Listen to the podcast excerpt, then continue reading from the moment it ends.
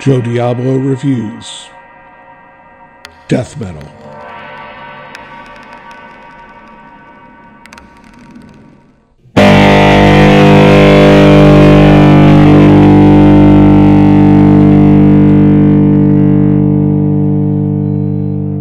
Ever since Haunting Church Bells and Thunder segued into that legendary Tony Iommi G power chord at the top of Black Sabbath's eponymous first album and track, heavy metal and the occult have been inseparably linked.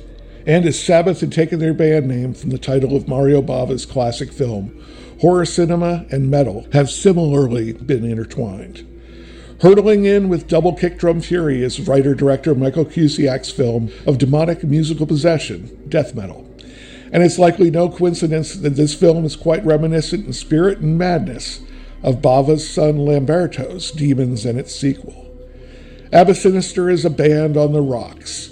Their label is on the verge of dropping them, and like metal versions of Snake Plissken, everybody reacts with surprise that they are still around.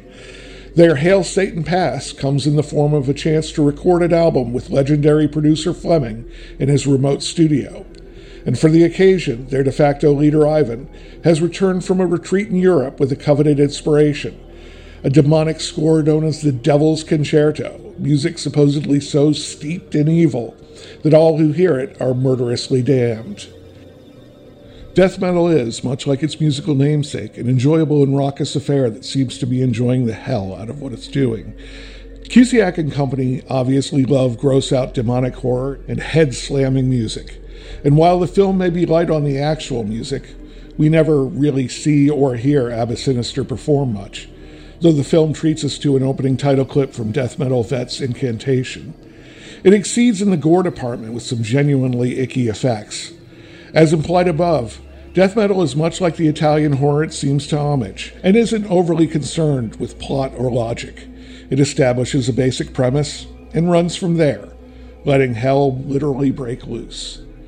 The film's performances are a bit of a mixed bag, with some actors faring better than others, but even a couple of stiffer cast members don't gum up the fun and horror. Faring best is actor Shadia Martin in the role of, well, Shadia. Because if Black Sabbath can be a film, band, album, and song, why can't an actor and character share a name too?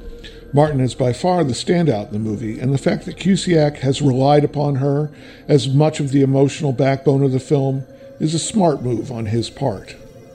Also quite good is Tom Condoles as Caton, the Abba Sinister member who suffers one of the more unsightly fates the film offers up. In fact, one of the film's stronger points is that its characters are decently distinct, at least the ones who survived the film long enough to get to know.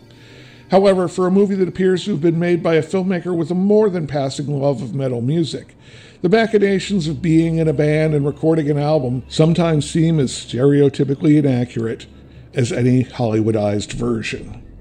But again, that doesn't detract from the bloody mess of fun that death metal dishes up. Its demonic grue and gore are delightfully excessive and wonderfully creative.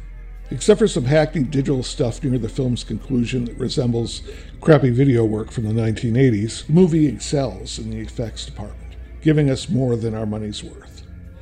Cusick's visual sense is spot on for this sort of thing. The creepy slow motion, the gross out extreme close ups of flesh and organs, and the moody atmosphere. It's all there. Death metal is, in the end, just the sort of film that a horror or metal fan, so often one and the same, would get a welcome kick in the gut from. It's great fun and a gory, loud, good time. This devil of a reviewer gives death metal 3 out of 5 imps.